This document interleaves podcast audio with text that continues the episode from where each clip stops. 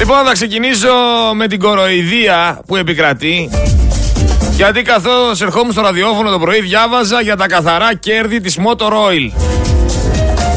Η Motor Oil λοιπόν εμφάνισε καθαρά κέρδη 716 εκατομμύρια ευρώ για το 9 μηνό, το πρώτο 9 μηνό του 2022. Δηλαδή από 1η Ιανουαρίου μέχρι το Σεπτέμβριο 716 εκατομμύρια ευρώ κέρδη.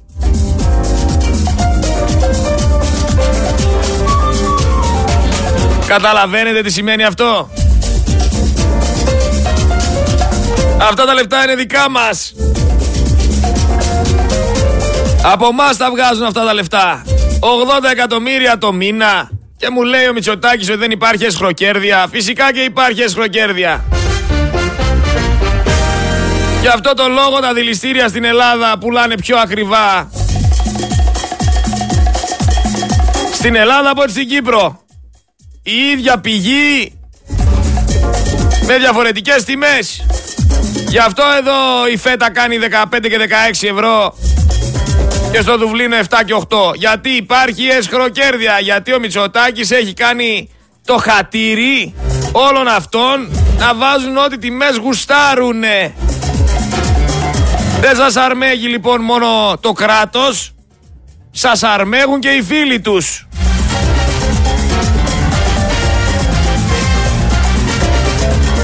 Φυσικά για να βρεις την επιτυχία, για να βρεις την ευτυχία, συγγνώμη, και να μπορείς να, κατα... να, μπορείς να καταφέρεις να πετύχεις τη ζωή σου, δεν αρκεί μόνο ένας μισθός και μια δουλειά.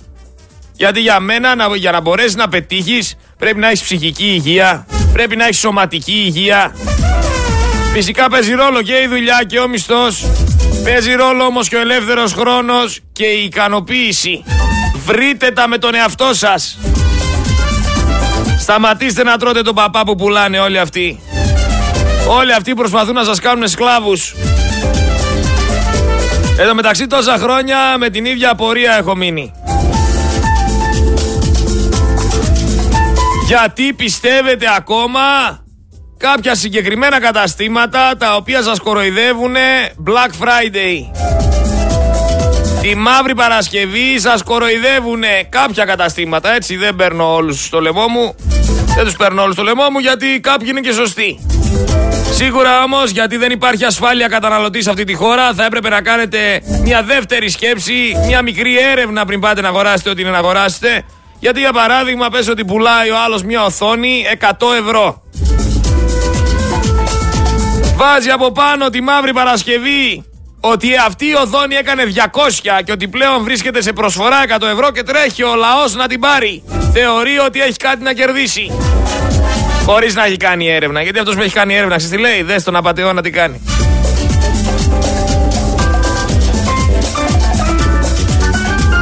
Έτσι πάει. Κάτι άλλο που συνειδητοποίησα είναι το ότι ακόμα και να τελειώσει ο πόλεμος εκεί στο Ισραήλ και στην Παλαιστίνη, ακόμα και να τελειώσει ξαναλέω ο πόλεμος, οι Παλαιστίνοι δεν έχουν που να γυρίσουν. Οι Παλαιστίνοι δεν έχουν που να γυρίσουν. Στη Γάζα γίνεται χαμός. Ακόμα και να τελειώσει δηλαδή όλο αυτό, πού θα πάνε αυτοί οι άνθρωποι; Τους ξερίζωσαν. Τους ξερίζωσαν.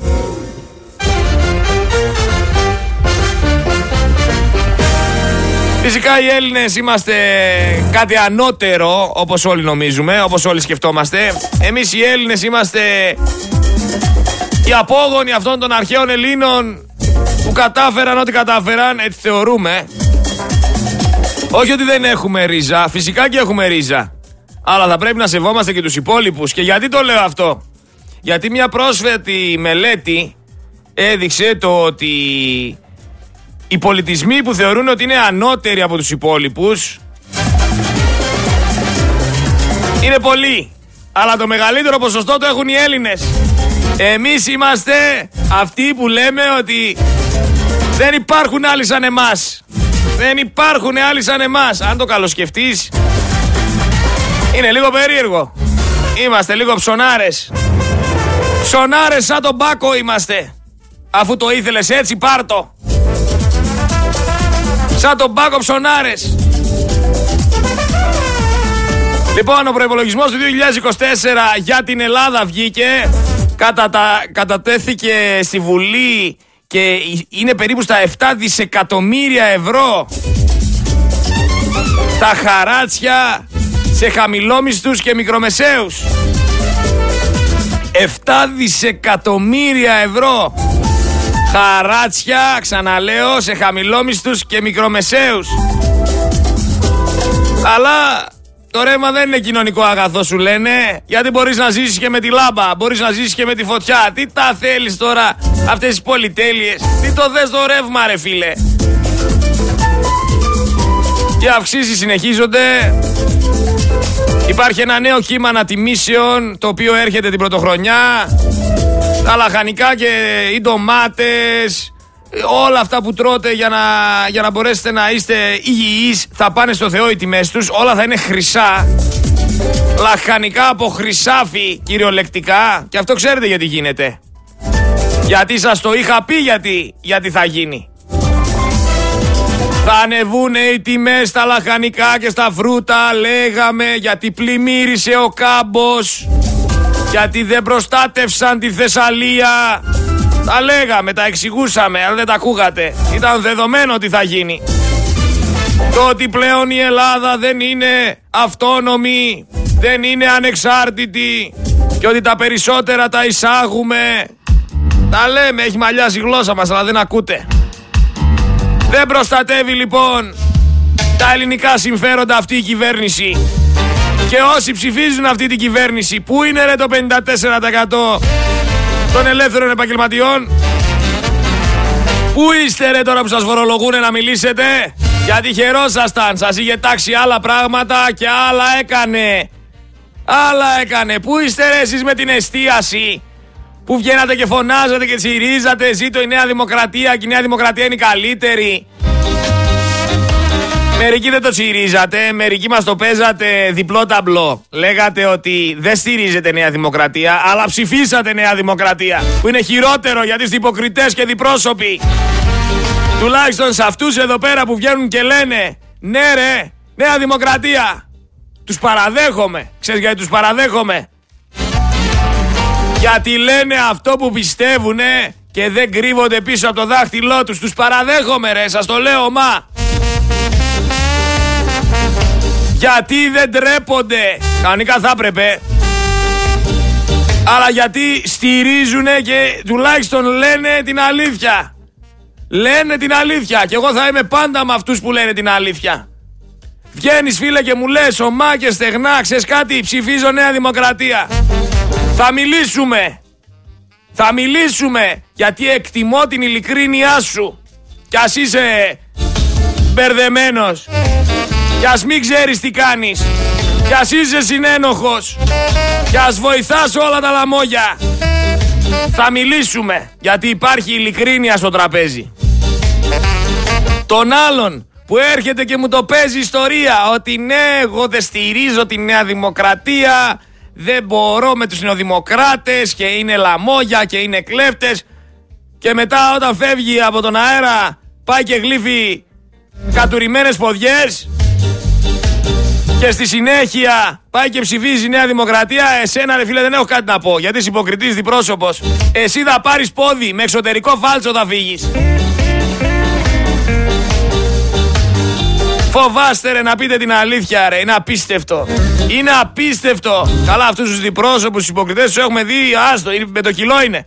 Εγώ να σε πω για συγκεκριμένα άτομα άμα θες. Δεν θέλω να αναφέρω ονόματα για να μην πηγαίνουμε στα δικαστήρια, βαρεθήκαμε με τα δικαστήρια. Ο άλλος, άκου τώρα, ερχότανε και λαϊδούσε όλη μέρα.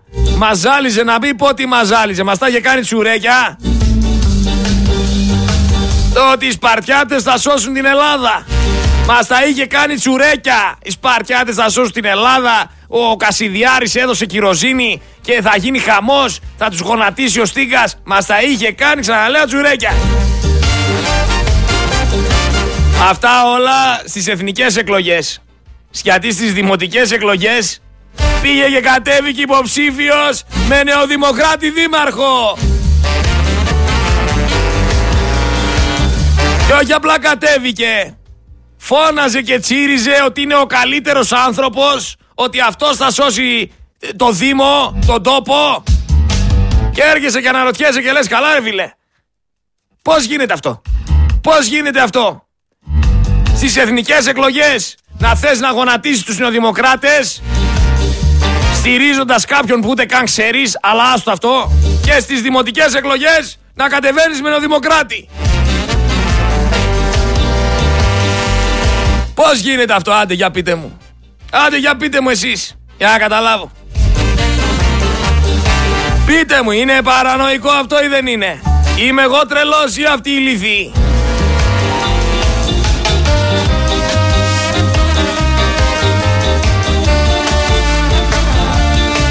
Πες μου εσύ.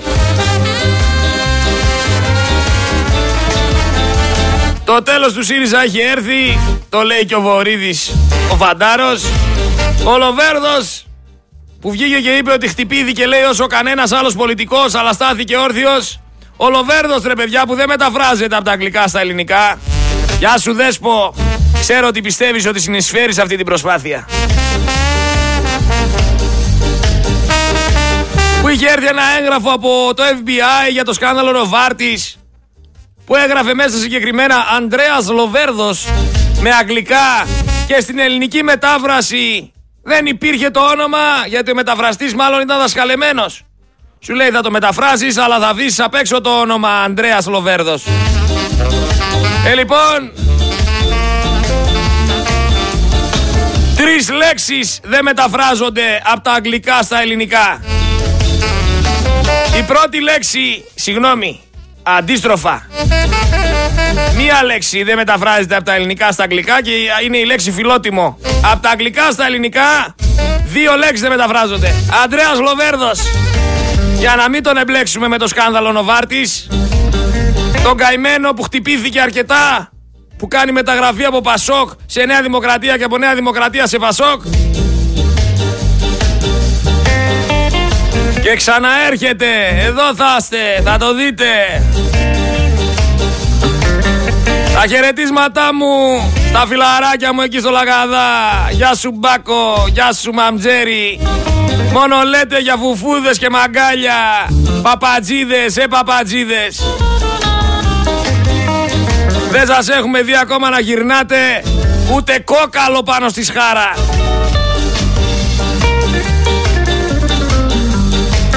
Λοιπόν, βλέπουμε σιγά σιγά ότι η εκπόρνευση είναι εδώ. Βλέπουμε τα περισσότερα θηλυκά με το που ενηλικιώνονται να μην έχουν πολλές επιλογές γιατί υπάρχει ανεργία, το ίδιο για τους αρσενικούς. Αλλά στη συγκεκριμένη φάση οι κοπέλες επιλέγουν ένα περίεργο επάγγελμα συγκεκριμένα με μια σελίδα, τη σελίδα OnlyFans στην οποία τι κάνουνε; Γίνονται διαδικτυακές ιερόδουλες. Πλασάρουνε τα οπίστια, το στήθος, τα πόδια, τα μπούτια ή κάνουν ερωτικές πράξεις και τραβάνε βίντεο και φωτογραφίες για τις οποίες πρέπει κάποιος να πληρώσει συνδρομή για να μπορεί να τα δει. Στην ουσία γίνονται διαδικτυακές ιερόδουλες και κάπως έτσι κόβουνε χρήμα. Διαδικτυακές ιερόδουλες, χωρίς να ξέρουν κάτι όμως. Αυτές θεωρούν ότι όλο αυτό μπορεί να, να υπάρξει και χωρίς να ξέρει κανένας το ποιες είναι. Στο διαδίκτυο όλα καταγράφονται και όλα υπάρχουν και αύριο μεθαύριο μπορεί να πάρει τεράστια έκταση όλο αυτό. Χρήμα πραγματικά για αυτές τις γενιές οι οποίες δεν ξέρουν τι ακριβώς κάνουνε. Βγάζουν τώρα κάποια χρηματάκια και γλυκαίνονται. Εκεί φτάσανε την ελληνική κοινωνία. Να πρέπει το κοριτσάκι να κάνει OnlyFans για να βγάλει χρήμα. Να μπαίνει το κοριτσάκι σε αυτό το πειρασμό. Να δείξει οπίστια στήθος, πόδια και πάει λέγοντας. Για να μπορέσει να επιβιώσει. Ντροπή πραγματικά. Ντροπή. Για μένα τέτοιες σελίδες θα έπρεπε να έχουν κλείσει χθες αυτό το κράτος. Αυτή είναι όμως η Ελλάδα. Η Ελλάδα που ένας υποσμηναγός παίρνει 1200 ευρώ και Και αυτός που αλλάζει τα νερά στη Βουλή παίρνει 1800 ευρώ το μήνα. Ο, υπο, ο υποσμηναγός παίρνει στο 12 μήνο μισθό, ο άλλος παίρνει στους 14, ε, παίρνει στο, όχι, ο, ο ένας παίρνει μισθό στους 12 μήνες, ο άλλος παίρνει 14 μισθούς στο χρόνο. Παίρνει δηλαδή και δύο μισθούς επιπλέον αυτός που αλλάζει τα νεράκια στη Βουλή. Για να τα λέμε όλα. Ο Σκρέκας που είχε πάει, για να καταλάβεις τώρα πώς λειτουργεί όλο το πράγμα. Ο Σκρέκας πήγε σε ένα σούπερ μάρκετ. Εντάξει, ο γνωστός Σκρέκας, ο υπουργός. Πήγε εκεί πέρα, είπε ότι καταργείται το 1 συν 1. Έκανε όσα έκανε, βγαίνει μετά ο εκπρόσωπος τύπου της Νέας Δημοκρατίας, λέει τι λέει ρε ο Σκρέκας; Είναι δυνατόν αυτά που λέει δεν ισχύουν. Το μηδενίζει λοιπόν ο εκπρόσωπος τύπου της Νέας Δημοκρατίας, τον ίδιο τον υπουργό. Το ίδιο κόμμα είναι όλοι αυτοί, έτσι. Υπουργός Ανάπτυξης ο ένας, ο άλλος εκπρόσωπος τύπου. Λέει τι λέει, ρε. Δεν καταργείται, λέει το ένα συν ένα. Και βγαίνει μετά ο Σκρέκα και τι λέει. Δεν έχω πει ποτέ ότι καταργείται το ένα συν ένα. Και άντε εσύ μετά να μην τρελαθείς. Με τους ψεύτες. Εδώ μεταξύ έχει δημοσιευθεί το ότι δεν θα πέσουν οι τιμές στα τρόφιμα, έτσι. Μην περιμένετε να γίνει κάτι τέτοιο. Γιατί είχα ρίξει εγώ μια πρόταση παλαιότερα να γίνουμε σαν την Ισπανία. Που στην Ισπανία τα τρόφιμα δεν φορολογούνται. 0% εφορία. Αλλά στην Ελλάδα θέλουν να σας πιούν το αίμα. Τι να κάνουμε.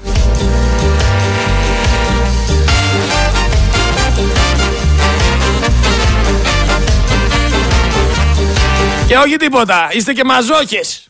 Σας πίνουνε το αίμα και γουστάρετε. Θέλετε κι άλλο.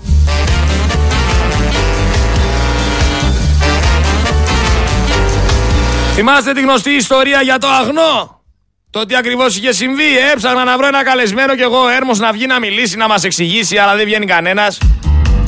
Τώρα μαθαίνω από ό,τι μου λέει εδώ ένας φίλος ότι ήταν να γίνει ένα δικαστήριο με το αγνό για τα λεφτά που ήταν να πάρουν αυτοί οι άνθρωποι. Έκανε λέει ένσταση το δημόσιο και πήρε αναβολή γιατί λέει έχουν λέει απεργία οι δικηγόροι. Πόσα χρόνια τραβάει και αυτό με το αγνό. Πάλι εκεί τι κάναν, δώσαν το αγνό σε φιλαράκι, το φιλαράκι το πτώχευσε την εταιρεία, δεν χρεώθηκε τίποτα, σηκώθηκε, έφυγε και μαράζουν εκεί πέρα τώρα τα φορτηγά. Έχουν πάρει όλο το χαλκό Μπήκανε μέσα, δεν ξέρω κι εγώ ποιοι μπήκανε και τι εθνικότητα είχανε. Τα αρπάξαν όλα, καταστράφηκαν όλα. Άσε για το τι χρήμα κλέψανε. Οι τελευταίοι των τελευταίων. Τι να σου πω τώρα. Άνθρωποι που διευθυντές ήταν απλά, κλέψανε εκατομμύρια. Και το κράτος χαρταετό. Εντάξει, τώρα θα μου πεις το κράτος δεν έκλεψε εκατομμύρια, έκλεψε δισεκατομμύρια. Και αυτό λέγανε μετά μαζί τα φάγαμε. Εσύ κλε τα, οι άνθρωποι εκεί μέσα φάγανε ψίχουλα, οι άλλοι φάγανε ολόκληρα τα ψιά. Λοιπόν, πάμε να ακούσουμε ένα ηχητικό από έναν τύπο εδώ πέρα της Νέας Δημοκρατίας, ο οποίος λέει κάποια συγκεκριμένα πραγματάκια που δεν πιστεύω ότι θα σας αρέσουν. Πράγματι δεν υπήρχε το συγκεκριμένο μέτρο μέσα στο πρόγραμμα. Αν το όποιος το είχε διαβάσει όμως σωστά, υπήρχε μια φράση που έλεγε περαιτέρω ενίσχυση μέτρων για την πάταξη της φοροδιαφυγής. Και άλλο επιβολή. Μα, φοροδιαφυγή. Μισό λεπτό. Άλλο να πατάξω φοροδιαφυγή και άλλο να βάλω. Γιατί δεν την πατάσω τη φοροδιαφυγή, επειδή δεν την πατάσω, βάζω ένα οριζόντιο φόρο. Λοιπόν, ξέρετε πολύ καλά ότι με το μέτρο αυτό θα πιαστεί ένα μεγάλο κομμάτι φοροδιαφυγής. Εγώ, επειδή είμαι παλιός, ξέρω αυτό που υπενήχθηκε η Νάντια, ότι σε ένα οριζόντιο, και νομίζω και ο κύριος Σαρακιώτης, ότι ένα οριζόντιο μέτρο ενέχει πάντα μέσα και το σημεία Βγαίνουν τώρα να δικαιολογήσουν αυτή τη φορολογία. Εν τω μεταξύ, άμα βάλεις κάτω το μέσο μισθό στην Ελλάδα και το μέσο μισθό στην Ευρωπαϊκή Ένωση, ο μέσος μισθός στην Ελλάδα από 1500 ευρώ που ήταν έφτασε τώρα στα, στα 900. Και στην Ευρώπη από 2 χιλιάρικα που ήταν έχει πάει στα 2,5 χιλιάρικα. Δηλαδή είναι σαν να πήραν από τους Έλληνες 500 ευρώ από το μισθό τους και να τα δώσουν στους Ευρωπαίους. Γιατί εμείς πλήττουμε και αυτοί ζουν καλύτερα χρόνια. Εν τω μεταξύ, μιας και μιλάμε για την ακρίβεια και για τη φορολογία. Στα 257 ευρώ πλέον είναι μια λίστα του σούπερ μάρκετ που κόστιζε πριν 110 ευρώ πριν από 1,5 χρόνο. Δηλαδή από 110 ευρώ έχει αρεβεί 130 ευρώ πάνω η τιμή. Στην ίδια λίστα. Διπλά πληρώνετε πλέον τους φίλους του Άδωνη και του Μητσοτάκη τους σούπερ μαρκετάδες. Αλλά δεν πας στον παραγωγό. Ποιος σε φταίει; Δεν πας στον παραγωγό να πάρεις τροδάκινα και τα πουλάει. Πας να πάρεις μπαταρίες. Λοιπόν, βγήκε στην Αργεντινή αυτός ο τύπος με το πριόνι ο οποίος βγήκε και έστειλε μήνυμα στο Λονδίνο και λέει θα πάρω πίσω λέει τα νησιά Φόκλαντ και είναι αδιαπραγμάτευτο.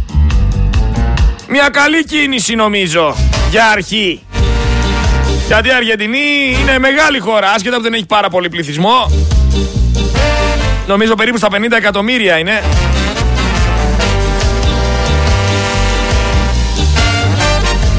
Αλλά μια σωστή κίνηση είναι σαν να βγαίνει ρε παιδί μου αύριο μεθαύριο εδώ ένας πρωθυπουργός και να στέλνει μήνυμα στο Λονδίνο και να λέει Απαιτώ να επιστρέψει στα αρχαία. Και είναι αδιαπραγμάτευτη η συζήτηση γιατί τα αρχαία μου ανήκουνε. Θα άρεσε στον ελληνικό λαό; Για πείτε μου, θα άρεσε. Είναι σαν να βγαίνει αύριο ένας στην Ελλάδα και να λέει στους Τούρκους Μαζεύτε τα από την Κύπρο και φυγέτε. Φυγέτε από την Κύπρο. Και αν ξαναπεράσετε τον εναέριο χώρο με αεροπλάνο σας θα το θεωρήσουμε πρόκληση και είναι αιτία πολέμου. Θα άρεσε στον Έλληνα. Άρα τι να πούμε και στον Έλληνα, ο οποίος πιστεύει ακόμα Μητσοτάκηδες. Ο Μητσοτάκης δεν είχε πει ότι στόχος τους είναι για το ΦΠΑ στην εστίαση να πάει περίπου στο 11%. Και έλεγε, έλεγε ο Μητσοτάκης, το Μάιο του 18 έχω δεσμευτεί για δύο συντελεστές ΦΠΑ. 22% το υψηλό και 11% το χαμηλό. Που θα αφορά λέγε το, το τουριστικό προϊόν. Και στην εστίαση είχε πει τότε θα πάμε αμέσως μόλις αναλάβουμε στο 13%.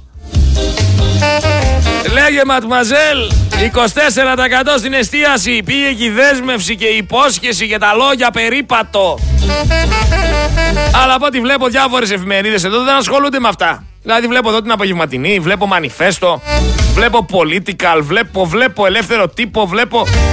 Ασχολούνται με το ΣΥΡΙΖΑ. Ασχολούνται με τους Κασελάκηδες, τους Μασελάκηδες, την Αχτσιόγλου, το Τζακαλώτο, το Σκουρλέτι. Χωρίς να υπάρχει κάποιος συγκεκριμένος λόγος. Εδώ ο κόσμος καίγεται και η γριά χτενίζεται. Άστο φίλε μου, άστο. Και στο κανάλι να διαδίδουνε fake news στο γυαλί να σου λένε αρλούμπες. Αποδεδειγμένες αρλούμπες. Όχι σαν αυτές που βγάζουν τα ελληνικά χόξεις για να λασπώσουνε. Χτες βγήκε μια αφημολογία που ανατείναξε, έδωσε περισσότερο λάδι στη φωτιά που λέμε. Δηλαδή ότι η προεδρική πλευρά μαζεύει υπογραφές προκειμένου να στηρίξει κτλ. κτλ. Είδα ότι διαψεύστηκε αυτό από τον κύριο Πολάκη. Ε, από την προεδρική πλευρά συνομίλησα μου το διέψευσαν. Αλλά αυτό έχει κοντά ποδάρια αν είναι ψέματα. Θα φανεί μέσα στις επόμενες ώρες ή μια-δυο μέρες. Ένα κείμενο υπήρξε πάντως. Υπήρξε ένα κείμενο. Το οποίο το είδαμε. Εντάξει, πάνω από αυτό που λες. Αλλά ακόμα και αυτό, Άκη μου, με συγχωρείς. Ναι, ναι. Δηλαδή, πες, ας πούμε, υπόθεση εργασίας να κάνουμε ότι ισχύει. Εάν ισχύει λοιπόν, μαζεύουν υπογραφές οι μεν, μαζεύουν υπογραφές οι δε, ε, το κόμμα δεν είναι ε, συγκέντρωση υπογραφών διαμαρτυρίας για τη Γάζα. Ναι. ναι. Τελικά αρλούμπες. Έτσι, λέμε για να πούμε. Λέμε για να πούμε. Ο Έλληνας ακούει αυτά εδώ πέρα που θα βάλω τώρα να ακουστούνε; Ακούει το ότι βάζουν αντικλεπτικά σε κονσέρβες, αντικλεπτικά σε λάδια, αντικλεπτικά σε βρεφικό γάλα. Τα ακούτε αυτά; Γιατί να το κάνουν αυτό το πράγμα; Τι έχουν να φοβηθούνε. Στην κονσέρβα βάζεις αντικλεπτικό. Σε μεγάλη αλυσίδα σούπερ μάρκετ στη Θεσσαλονίκη έχουν ασφαλίσει με αντικλεπτικά κονσέρβες.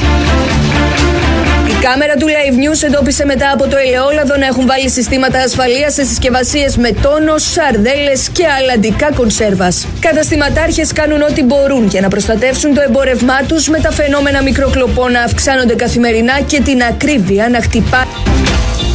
Γιατί άραγε να αυξάνονται οι μικροκλοπές; Ποιος άνθρωπος μπαίνει μέσα σε ένα σούπερ μάρκετ και κλέβει μία κονσέρβα; Εξηγήστε μου λίγο, μπορείτε να καταλάβετε.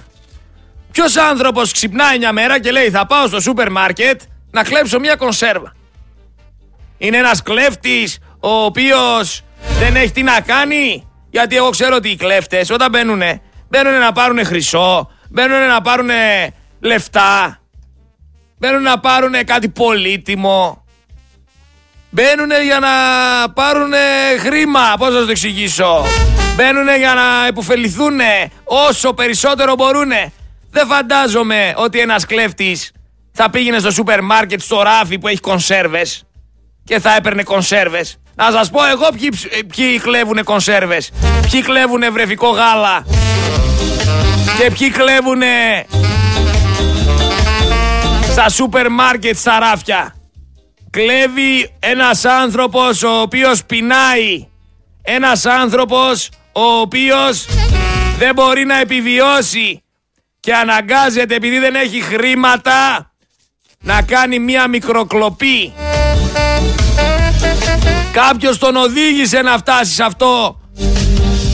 Κάποιος φταίει γι' αυτό. Και κάποιος δεν έχει κάνει τίποτα γι' αυτό. Και αυτός ο κάποιος έχει ονοματεπώνυμο. Και το ονοματεπώνυμό του είναι Κυριάκος Μητσοτάκης. Βγαίνει τώρα ο Χατζηδάκης. Πώς γίνεται να τελειώνουν όλοι σε Άκης; Απίστευτο είναι. Λοιπόν, βγαίνει ο Χατζηδάκης τώρα ο Κωστής.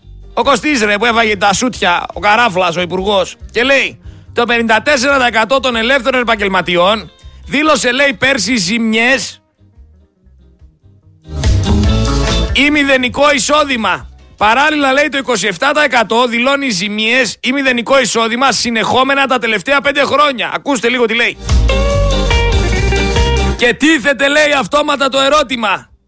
Πώς αλήθεια ζουν αυτοί οι άνθρωποι; Και μπροστά σε αυτό το φαινόμενο λέει ο οποιοδήποτε στη θέση μου τι θα έπρεπε να πει; Δεν βαριέσαι; Να πληρώνουν απλώς οι μισθωτοί; Οι συνταξιούχοι και όσοι επαγγελματίες λέει δηλώνουν τα εισοδήματά τους; Με αποτέλεσμα το 4% των ελεύθερων επαγγελματιών να πληρώνει λέει το 50% των φόρων του κλάδου; Καταλαβαίνετε τι λέμε.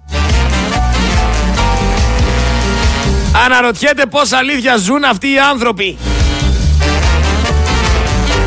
Έχω εδώ μια λίστα ετοιμάσει για το χατζηδάκι. Μόνο για το χατζηδάκι. Γιατί αναρωτιέμαι και εγώ το πώς επιβιώνουν κάποια κανάλια ρε χατζηδάκι για τα οποία δεν έχεις κάνει τίποτα. Αναρωτιέμαι πραγματικά στο λέω. Λοιπόν Κωστάκη, θα σου πω για τον Αντένα, ο οποίος δήλωσε τις παρακάτω ζημιές ή μηδενικό εισόδημα όπως τα λες εσύ τα τελευταία 8 χρόνια. Το 2015 δήλωσε μείον 18 εκατομμύρια 369.932 ευρώ. Το 2016 δήλωσε μείον 16 εκατομμύρια 75.390 ευρώ. Το 2017 21 εκατομμύρια 922.141 ευρώ. Το 2018 μείον 42 εκατομμύρια 605 ευρώ. Το 2019 δες ρε Κώστα, μείον 11 εκατομμύρια 909.000 ευρώ. Θέλεις κι άλλα, θες να πάμε στο 22 να μην σε ζορίζω; Μείον 18 εκατομμύρια 184.000 ευρώ. Κωστάκι ο αντένα. Πώς το καλό, όπως αναρωτιέσαι κι εσύ, ζουν αυτοί οι άνθρωποι. Πώς επιβιώνει αυτή η επιχείρηση. Θα το πάω και παρακάτω ρε Κωστάκη. Γιατί αναρωτιέσαι. Αλλά δεν απαντάς. Και σε προκαλώ να απαντήσεις. Το ίδιο ισχύει και για τον Α. Στο οποίο έδωσες τη συνέντευξη και είπες αυτά που είπες. Ο Α τα τελευταία χρόνια, το 2017, δήλωσε ζημιές κι αυτός μείον 3.935.000 ευρώ. Το 2018 μείον 4.575.000 ευρώ. Το 2019 15.866.000 ευρώ. Το 2020 μείον 24.500.000 ευρώ. Για πες μου ρε Κώστα, γιατί αναρωτιέμαι και εγώ μαζί σου. Πώς το καλό επιβιώνουν αυτοί οι άνθρωποι. Ε Κώστα, πες μου ρε φίλε, Πώς το καλό γίνεται. Πώς ζουν αυτοί οι άνθρωποι. Εκεί πέρα θα φορολογήσεις ή θα χαρίσεις χρέη. Γιατί έχουμε συνηθίσει από το κόμμα στο οποίο είσαι μέλος, βαρβάτο μέλος, από τότε που γεννήθηκες μη σου πω είσαι μέλος, να διαγράφει χρέη. Πώς διαγράφει χρέη ρε φίλε σε μερικούς και σε άλλους δεν διαγράφει; Και μιας και μιλάς για φορολογία, να είναι ολοκληρωτική, να είναι ολοκληρωτικά τα μέτρα για όλους όσους φοροδιαφεύγουν. Όχι για συγκεκριμένους, για να είμαστε ξεκάθαροι. Έτσι Κώστα, έτσι Χατζηδάκη. Γιατί από ό,τι φαίνεται ξέρεις να χτυπάς μόνο το μικρομεσαίο. Στους άλλους τους μεγάλους τα χαρίζουμε τα χρέη. Τα κάνουμε αβαβά. Έτσι δεν είναι Χατζηδάκη.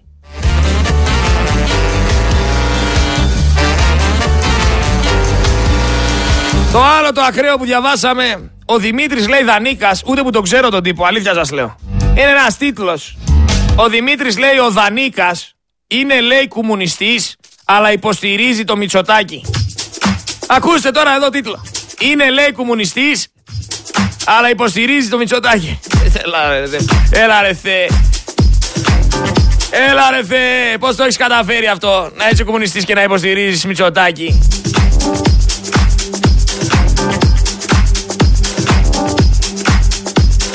Παρέμβαση λέει εισαγγελέα παρεμπιπτόντως για τις τεράστιες ζημιές στο αντιτορπιλικό βέλος. Αυτό εδώ πέρα που αφήσανε στη νέα παραλία να χτυπάει με το κύμα πάνω, στη... πάνω στα τσιμέντα και προκλήθηκε ό,τι προκλήθηκε αυτό το ιστορικό βέλος. Ε, λέει, υπήρξε παρέμβαση εισαγγελέα. Για τα μάτια του κόσμου. Θα πάει κανένας φυλακή; Θα ξυλωθεί κανένας; Με τίποτα. Απλά για να λέει ο κόσμος ότι ασχολήθηκε η δικαιοσύνη. Δικαιοσύνη όμως δεν ασχολείται με τα λάθη που γίνονται στις συντάξεις. Γιατί η έρευνα δείχνει ότι μία στις δύο συντάξεις είναι λάθος. Υπάρχει ένα τεράστιο κυβερνητικό φιάσκο. Οι μισές συντάξεις λέει που εκδόθηκαν την τελευταία διετία με την περίφημη αυτή διαδικασία fast track έχουν σοβαρά λάθη και δεν αποδίδουν τις κανονικές αποδοχές σε χιλιάδες συνταξιούχους. Επίσης υπάρχουν λάθη και του ΕΦΚΑ λέει. Μειώνουν σε αρκετές περιπτώσεις τις συντάξεις κατά 200 ή περισσότερα ευρώ. Ασύλληπτα λάθη. Με χαρακτηριστική περίπτωση φυσικά συνταξιούχου με 30 χρόνια ασφάλισης, ο οποίος εμφάνισε να έχει λέει μηδενικές αποδοχές. Για να καταλάβετε πώς λειτουργεί το πράγμα. Κατά λάθος γίνονται αυτά.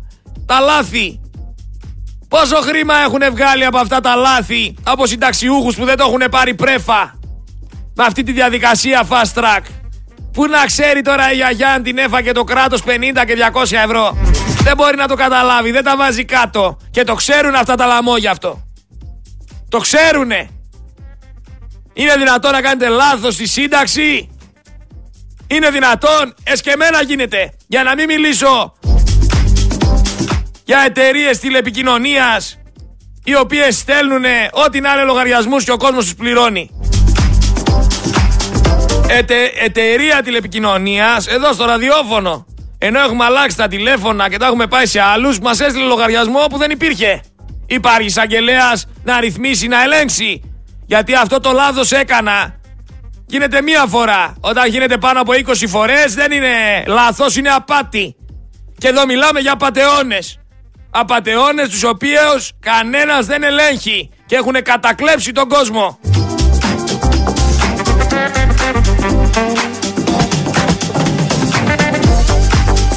Βλέπεις ανεβαίνει τιμή στο λάδι και υπάρχουν επικοινωνιακά παιχνίδια. Θα σου εξηγήσω εγώ τι κάνουνε. Ανεβαίνει τιμή στο λάδι γιατί το αποφασίζει ο Μητσοτάκης. Ο Μητσοτάκης το αποφασίζει. Ανεβαίνει τιμή στο λάδι και τι γίνεται; Βγαίνει την άλλη μέρα ο Παπαγάλος στην τηλεόραση και σου λέει γίνεται μεγάλη σπατάλη. Θέλει ο άνθρωπος απέναντί σου να κάνει παπάρα στη σαλάτα και πρέπει να πληρώσει. Τεράστιας σπατάλη λέει και το νέο τρέντ σου λέει μετά αυτό στην τηλεόραση είναι να τρως μακαρόνια χωρίς λάδι. Και στο καπάκι σου πετάει και ένα άρθρο δείτε 10 καλές συνταγές χωρίς λάδι. Βγαίνει σου λέει μετά ότι δεν σε υποχρεώνει και κανένας να τρως λάδι. Δεν σε υποχρεώνει κανένας να αγοράζεις λάδι. Πιες ξιδάκι. Πιες ξιδάκι. Δεν χρειάζεσαι το λάδι. Και στην τελική αν τα βρεις δύσκολα πάρε σε κάνα συνεργείο και πάρε λάδι. Αυτά σου λένε ρε και εσύ ξέρεις τι κάνεις, τους χειροκροτάς από τον καναπέ σου και πας και τους ψηφίζεις. Χαλβαδοκούτι, ε χαλβαδοκούτι. Για την παιδεία τώρα επίσης λέει 100 εκατομμύρια ευρώ θα είναι τα επιπλέον κονδύλια που θα δώσουνε Κανένας φυσικά ούτε εκεί δεν θα ελέγξει αν τα λεφτά θα τα πάρουν και θα τα πάνε εκεί που πρέπει να τα πάνε. Απλά λένε και 100 εκατομμύρια στην παιδεία. 100 εκατομμύρια στην παιδεία. 200 εκατομμύρια στην υγεία. Κανένας δεν αναρωτιέται πού πάνε αυτά τα εκατομμύρια. Θα σας πω εγώ που πάνε. Σε τσέπες πάνε. Και σε πολλές τσέπες, όχι σε μία. Και αυτές οι πολλές τσέπες συνεχίζουν και στηρίζουν Νέα Δημοκρατία όλος τυχαίως. Τώρα όμως βλέπεις ότι η δεξιά έχεις πάει σε 10 κομμάτια. Βλέπεις εκεί πέρα κομματάκια, υποκομματίδια. Δεν λέει κανένας να στηρίξει ένα κόμμα συγκεκριμένο, να ξεκινήσει, να μπορέσει να ξυλώσει, να μπορέσει να κάνει αντιπολίτευση σωστή. Πάει ο άλλος τώρα δύο εβδομάδες πριν τις εκλογές, μου ψηφίζεις Σπαρτιάτε. Μου ψηφίζεις Στίγκα, τον οποίο Στίγκα το ρωτούσα τον άλλο στον αέρα πώς το λένε στο μικρό και δεν τον ήξερε καν. Ούτε ποιος είναι, ούτε τι έχει κάνει. Πάει ο άλλος με λέει ψηφίζω, λέει το, το δάσκαλο λέει που τον κατέβασαν οι παπάδες. Γιατί, γιατί λέει άμα έρθει μια τεράστια καταστροφή πρέπει να κάνουμε το σταυρό μας. Α σώσει την Ελλάδα τώρα. Ο άλλο ξέρει να μιλάει, άσο την Ελλάδα. Έρχεται μετά από την αριστερά. Λέει ο άλλος. Ψηφίζω βαρουφάκι. Γιατί ψηφίζεις βαρουφάκι, Γιατί έχει, έχει ωραίο στυλ και γιατί έπαιζε στο Χάρι Πότερ. Ψηφίζω Λαφαζάνη, μας έλεγε. Ψηφίζω Κωνσταντοπούλου. Άιντε ο ελληνικός λαός. Όλη αυτή η διαδικασία που σας εξηγώ, που σπάνε σε 10 κομμάτια οι ψηφοφόροι, βοηθάνε το σύστημα. Βοηθάνε το σύστημα. Γιατί κανονικά οι ψηφοφόροι θα έπρεπε να είναι ενωμένοι. Θα έπρεπε να είναι συγκροτημένοι.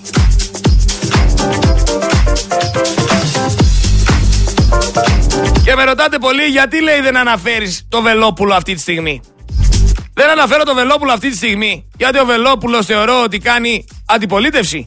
Εγώ βλέπω το Βελόπουλο, άσχετα που εδώ πέρα στο ραδιόφωνο είναι καθημερινά 11-12. Βλέπω το Βελόπουλο στη Βουλή. Δεν ξέρω πώς από εσάς εκεί πέρα έξω βλέπετε το Βελόπουλο στη Βουλή. Τα λέει έτσι όπως πρέπει να τα πει. Αλλά όταν δεν ξέρεις και μιλάς, όταν δεν βλέπεις Βουλή και βγαίνεις και κελαϊδάς, Αυτά παθαίνεις. Θες να ψάξουμε εδώ πέρα; Κάτσε να ψάξουμε Βελόπουλος Βουλή, ρε φίλε. Γιατί μου στέλνεις μηνυματάκια και μου λες τώρα λούμπες. Να ψάξουμε εδώ πέρα να σου βάλω ένα απόσπασμα. Και άμα θες, βάζω και από άλλους. Άμα θέλετε, βρείτε να βάλω και από άλλους, δεν έχω πρόβλημα. Βρείτε. Κανένα πρόβλημα δεν υπάρχει. Να το βάλουμε και από άλλους άμα κάνουν αντιπολίτευση έτσι όπως κάνουν ο συγκεκριμένος. Κανένα πρόβλημα δεν υπάρχει. Εγώ σας έχω πει 10 φορές ότι είμαι με όποιον λέει την αλήθεια. Και είμαι με τους ανθρώπους οι οποίοι θα βγουν να πούνε ό,τι είναι να πούνε. Όπως σας είχα πει για τον Κλέον, το Δημητριάδη. Δημητριάδη δεν το λένε τον Κλέον στο επίθετο, νομίζω, ναι. Τον Κλέον, τον Δημητριάδη, τον ηθοποιό μου, ρε, πώς το λένε; Κλέον Γρηγοριάδη, συγγνώμη. Τον Κλέον τον Γρηγοριάδη, ο οποίος από το βήμα της Βουλής τα είχε πει εξαιρετικά. Εξαιρετικά τα είχε πει. Τους τα έχωσε όπως έπρεπε να τους τα χώσει. Για να ακούσουμε λίγο εδώ και θα βάλω και τον Κλέον μετά. Το εξής αμίμητο, ακούστε το. Ακούστε το. Έσβησε λέει φωτιά στην Πάρνηθα όταν ρίξαμε επιβραδυτικό. Ποιο σας λέει αυτές τις αχλαμάρες; Για το Θεό, ποιο σας λέει αυτές τις αχλαμάρες; Λοιπόν. Α, παρακαλώ, παρακαλώ. Λοιπόν. Ξέρετε τι καθιστά έναν άνθρωπο επικίνδυνο; Η άγνοια. Δυστυχώς ο Πρωθυπουργός θα το πω δεν θα πω για τις αχλαμάρες. Θα του επιστρέψω λοιπόν τις αχλαμάρες και θα του πω ότι και σαχλαμάρες λέει και ψέματα λέει και ψεύτης είναι. Δημοσιεύματα λοιπόν του πρώτου θέματος. Οι φωτιές στην Πάρνηθα έσβησαν με επιβραδυτικό υλικό. Δεν το λέω εγώ. Να πείτε λοιπόν στον ψεκασμένο πρωθυπουργό σας γιατί περί ψεκασμένου πρόκειται, δεν θα λέει ψέματα εδώ μέσα. Και δεν θα υβρίζει κανέναν πολιτικό του αντίπαλο. Κανέναν. Δεν επιτρέπω σε κανέναν, έχω εργαστεί από μικρό παιδί, σε κανέναν πορφυρογέννητο να λιδωρεί την πολιτική μου αξιοπρέπεια. Και μάλιστα να λέει ψέματα συνειδητά. Τον αποκαλώ λοιπόν ψεύτη. Πάμε και στην ουσία παρακάτω. Να γαρά τα άκουσα, συμφωνώ, είναι ψεύτης. Και βέβαια ρίξαν ό,τι ρίξαν εκεί στις φωτιές και βέβαια οι φωτιές για εμένα μπήκανε γιατί θέλαν να φυτρώσουν ανεμογεννήτριες. Δεν έχω βρει ένα ηχητικό, θυμάμαι, θυμάμαι μια ομιλία που είχε μιλήσει για, για τους μαφιόζους. Θα τη βρω να την ακούσετε κι αυτήν. Εξαιρετική ομιλία. Πάμε να ακούσουμε λίγο και τον Κλέον Γρηγοριάδη, γιατί κάποιοι θα τρέξετε να πείτε ότι α, είσαι εδώ, είσαι εκεί, στηρίζεις και κάνεις και ράνεις. Σήμερα, αμέσως μόλις είχα μιλήσει εγώ τελευταίος και είχα περάσει εξάψαλμο τους Έλληνες εφοπλιστές για το πώς προσποιούνται τους εθνικούς ευεργέτες ενώ απλώς κλέβουν τα λεφτά μας και με ένα μικρό υποκλάσμα των κλευσιμέικων προσποιούνται τόσα χρόνια ότι ευεργετούν δίθεν την κοινωνία την οποία κατακλέβουν. Είναι μέσα στα σπίτια σας και σας κλέβουν τα βράδια που κοιμάστε. Αυτό κάνουν οι Έλληνες εφοπλιστές. Ένιωσε λοιπόν την ανάγκη ο πρόεδρος της Επιτροπής μας να υπερασπιστεί και το ανακοινώνω εδώ στην Ολομέλεια, γιατί είναι χαρακτηριστικό για την ποιότητα της δημοκρατίας μας. Πρόεδρος Επιτροπής Κοινοβουλευτικής του Ελληνικού Κοινοβουλίου ένιωσε Ζούμε... ανακλαστικά, θα έλεγε κανείς σχεδόν, αμέσως την ανάγκη να πάρει το λόγο εκτός της πεπατημένης διαδικασίας. Κλείνει ο Υπουργός και τελειώνουμε. Αυτό λέει. Τελειώσαμε, αυτό ψηφίσαν και πάμε σπίτια μας. Όχι. Πήρε το λόγο για να πει ο, ο, ο αξιότιμος κύριος πρόεδρος της Επιτροπής μας. Σήμερα η διεθνής δαυτοσύνη είναι η γνήσια έκφραση της οποίας είναι οι εφοπλιστές μας οι οποίοι δέχτηκαν αμφισβητήσει και άδικες επιθέσεις. Εμένα εννοούσε. Για λόγους ιστορικούς λοιπόν και ουσιαστικούς, αλλά και ευθυδικίας, ωραία λέξη κύριε Δημοσχάκη, να τη χαίρεστε, το Προεδρείο της Διαρκούς Επιτροπής Εθνικής Άμυνας και Εξωτερικών Υποθέσεων τοποθετείται. Ένιωσε την ανάγκη. Και πώς τοποθετείται, ως εξής. Τα πλέον χρήσιμα ιδρύματα και τα πλέον εμβληματικά έργα της χώρας με παράδειγμα τα περιορίστου αρχιτεκτονικού χάλους στο κέντρο της Αθήνας ε, κτίσματα καθώς επίσης και στις γενέτηρες αυτών των δημιουργών εφοπλιστών προέρχονται από δωρεές των ίδιων των εφοπλιστών και μεγάλων ευεργετών του κράτους μας διαχρονικά. Ακούσατε τι λέει. Οι ιδιοκτήτες της χώρας είναι εφοπλιστές, οι ίδιοι που κάνουν και τις δωρεές. Βρήκα όμως και το απόσπασμα αυτό που σας λέω. Ακούστε λίγο εδώ πέρα. Ακούστε λίγο γιατί πέσατε να με φάτε. Ζούμε στη χώρα του Λάκη Λουτσιάνο. Ζούμε στη χώρα του Λάκη Λουτσιάνο. Το ξέρετε το Λάκη Λουτσιάνο; Κύριε Υπουργέ, το ξέρετε; Ήταν ο άνθρωπος που έβαλε εφταξία και τάξη στη Νέα Υόρκη. Φώναξε όλους τους μαφιόζους και χώρισε κατά περιοχές στη Νέα Υόρκη. Έτσι έκαναν και οι Έλληνες επιχειρηματίες σήμερα. Χώρισαν. Η ΓΕΚΤΕΡ να μπορεί να παίρνει τα κατασκευαστικά, οι άλλοι θα παίρνουν τους παρόχους ενέργειας, οι άλλοι θα παίρνουν το πετρέλαιο. Και ο Λάκη Λουτσιάνο λοιπόν κάνει τη δουλειά του και εδώ είναι το ερώτημα. Ποιος είναι ο Λάκη Λουτσιάνο στην Ελλάδα, ποιος χώρισε τις δουλειές, ποιος χώρισε τις business, να το πω αλλιώς. Ποιος είναι υπεύθυνος να μην υπάρχει Λάκη Λουτσιάνο στην Ελλάδα, η Νέα Δημοκρατία και η κυβέρνηση. Και αφού υπάρχει, είστε στην αυτούργη και στο έγκλημα. Δεν με ενδιαφέρει τι θα πείτε. Συμφωνώ. Συμφωνώ. Συμφωνώ και το ξαναλέω. Υπάρχει Λάκη Λουτσιάνο στην Ελλάδα και ξέρουμε όλοι ποιο είναι το όνομά του. Υπάρχουν άνθρωποι που χωρίζουν τις δουλειές δεξιά-αριστερά πάνω στις δικές μας πλάτες.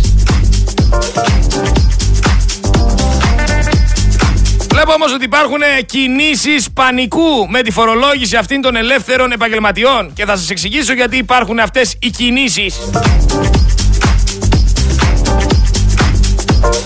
Την δεύτερη αύξηση εισφορών βλέπουμε σε ένα χρόνο. Την αύξηση του ΦΠΑ, τα σχέδια για αύξηση του ορίου συνταξιοδότησης από τα 67 μέχρι τα 72. Και όλα αυτά δείχνουν ότι οδεύουμε με γοργά βήματα προς μια χρεοκοπία. Προς μια ακόμα χρεοκοπία. Το λέει και η Τράπεζα της Ελλάδας. Μην περιμένετε να πέσουν οι τιμές. Αλλά παράλληλα μαθαίνουμε ότι μέτοχος σε δηληστήριο είναι η Αλεξία Μπακογιάννη που αγοράζει με 1,5 δις εργοστάσιο πετρελαίου στη Σικελία. Πού βρήκε το 1,5 δις η Αλεξία Μπακογιάννη; Ρωτάω ρε παιδιά. Πόθεν έσχεσαι καταθέτη. Δεν καταθέτει ποθενές το πόθεν έσχεστης με λίγα λόγια. Υπάρχει 1,5 δις. Από πού; Από πού;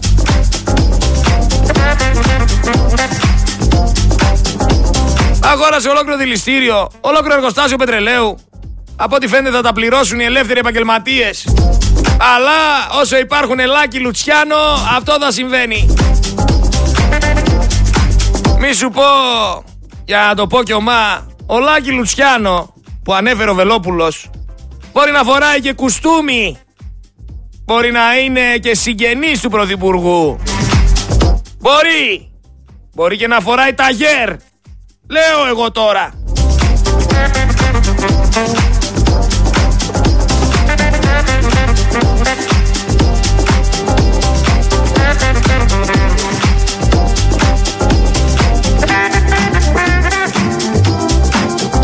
Ας μας απαντήσει κάποιος αυτό που ρωτάμε. Μπορεί η κυρία Αλεξία Μπακογιάννη, μέλος του οικογενειοκρατικού συστήματος, να μας εξηγήσει πώς πλούτησε τόσο, ώστε να είναι μέτοχο σε διεθνή ενεργειακό όμιλο που εξαγόρασε το μεγαλύτερο δηληστήριο της Ιταλίας. Μπορεί να μας το εξηγήσει; Δεν μπορεί. Και εδώ φαίνεται το τι ακριβώς συμβαίνει. Και έτσι εξηγούνται όλα. Μια οικογένεια, μια πολιτική μαφία όπως χαρακτήρισε χθες ο πρώην πράκτορας της ΕΕΠ η οποία πάνω στις δικές μας πλάτες κάνει μπίζνα. Είμαστε εμείς οι δούλοι, οι εργάτες τους, οι υπάλληλοι τους, οι οποίοι τους συντηρούμε, τους κάνουμε ζάμπλου τους για να μας κουνάνε το χέρι, να μας λένε ψεκασμένους τζαμπατζίδες. Θα τη βάλω αυτή την ομιλία. Δεν μασάω εγώ ρε, ό,τι έχω να πω το λέω. Θα τη βάλω αυτή την ομιλία όλοι να ακούσετε τι λέει, γιατί για μένα είναι μία από τις καλύτερες ομιλίες που έχει κάνει πολιτικός στη Βουλή. Δεν έχω χρόνο. Τρίτη ώρα θα τη βάλω την ομιλία. Ή αύριο, άμα θέλετε. Αύριο καλύτερα. Την πρώτη ώρα θα τη βάλουμε. Γιατί δεύτερη ώρα έχω σήμερα έναν άνθρωπο από το στρατό, ο οποίος ένα αποστρατεία αντιστράτηγος, ο οποίος θα μας μιλήσει λίγο για το τι γίνεται ακριβώς με τα ελληνοτουρκικά, να ενημερωθούμε σωστά. Να, να μπορέσουμε επιτέλους να καταλάβουμε τι ακριβώς συμβαίνει, γιατί εδώ πέρα οι Τούρκοι πάνε να διεκδικήσουν τα νησιά και εμείς εδώ πέρα καθόμαστε και πληκτρολογούμε. Πληκτρολογούμε. Λοιπόν, ακριβό το μαξί μου, τι να κάνω. Ακριβό πολύ. Γράφω, γράφει εδώ πέρα ένας τύπος τώρα. Ανάμεσα στις εκατοντάδες σελίδες του νέου προπολογισμού, αξιοπρόσεκτες είναι αυτές που περιλαμβάνουν το λεγόμενο προπολογισμό επιδόσεων. Για να, το κάνουμε, για να το κάνουμε λιανά, τι ξοδεύει και σε ποια δράση κάθε φορέα του επιτελικού κράτους της Νέας Δημοκρατίας.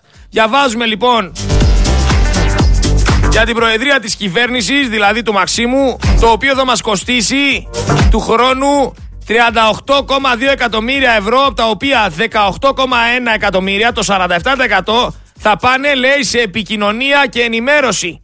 Τα υπόλοιπα, λέει, θα πάνε σε επιτελικό συντενισμό. Τα, το ακόμη πιο ενδιαφέρον είναι ότι στην όλη κυβέρνηση, δηλαδή στο σύνολο των Υπουργείων, οι δαπάνες επικοινωνίας και ενημέρωσης θα ξεπεράσουν, λέει, τα 211 εκατομμύρια ευρώ η χαρά του Πέτσα, η χαρά των πέτσινων μέσων μαζικής εξαπάτησης, για τις οποίες λέει θα διατεθούν ως ανθρώπινοι πόροι 2.249 άτομα. Θα πρότεινα λέει να τους αναγνωριστούν βαρέα και ανθυγινά. Υπάρχει πιο δύσκολη δουλειά από την προπαγάνδα για τη Μητσοτάκης ΣΑΕ. Πολύ σωστό. Καταλαβαίνετε τώρα ότι στη διάθεσή τους έχουν περίπου στα 3.000 άτομα δημοσιογράφους και λοιπούς οι οποίοι ασκούν αυτή την προπαγάνδα για τη Μητσοτάκη ΣΑΕ. Μιλάμε θα δώσουν 211 εκατομμύρια ευρώ. 211 εκατομμύρια ευρώ για να ακούτε εσείς πόσο ωραίο σουβλάκι κάνει ο Μητσοτάκης και πόσο γοητευτικός είναι. Αυτά τα 200 εκατομμύρια ευρώ θα τα πάρει από τις δικές σας τσέπες βρε. Από τις δικές σας τσέπες θα τα πάρει. Ξυπνάτε. Ξυπνάτε.